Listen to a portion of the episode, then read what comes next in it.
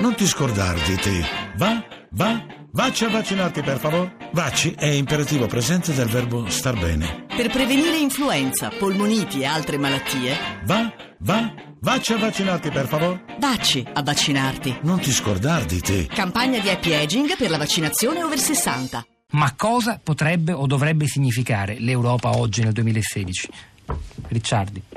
Eh, beh, insomma, domanda, domanda a cui è molto difficile rispondere. Io proverei a partire però da alcune considerazioni, diciamo, elementari. In realtà io credo che una delle, delle cose con cui noi dobbiamo fare i conti è il fatto che nonostante eh, quello che una certa, dire, versione in fondo ottimistica del processo di unificazione eh, ci ha raccontato per anni, in fondo ehm, l'Europa è rimasta essenzialmente un'Europa, diciamo, un, un insieme di, di, di stati, prevalentemente stati nazionali, che continuano a fare cardine sull'idea del proprio interesse nazionale anche nella definizione delle politiche europee.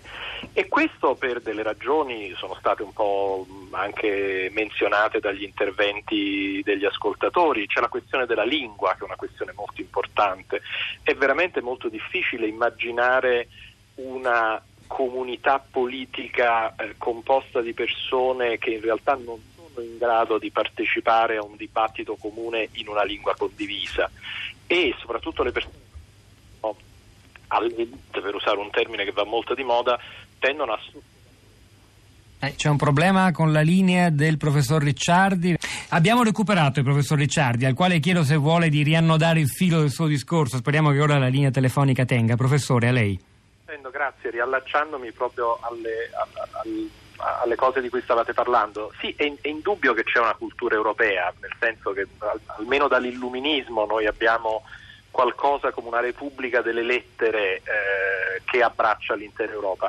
Il problema è che però la dimensione eh, della politica è rimasta, nonostante il processo di unificazione, essenzialmente nazionale e noi negli ultimi anni ne abbiamo avuto delle dimostrazioni eh, molto, molto chiare, pensiamo appunto a quello che sta accadendo in Ungheria, a quello che è accaduto nel Regno Unito con la Brexit ai tanti segnali che noi abbiamo avuto negli ultimi direi almeno dieci anni del ritorno eh, di movimenti di tipo populista che si alimentano in parte anche eh, di un recupero molto forte del sentimento nazionale.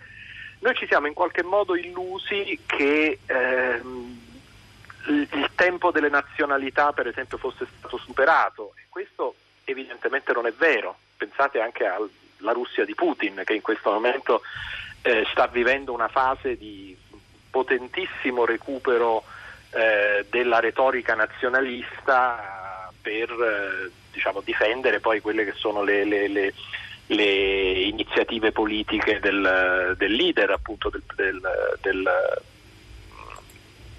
eh, presidente Putin.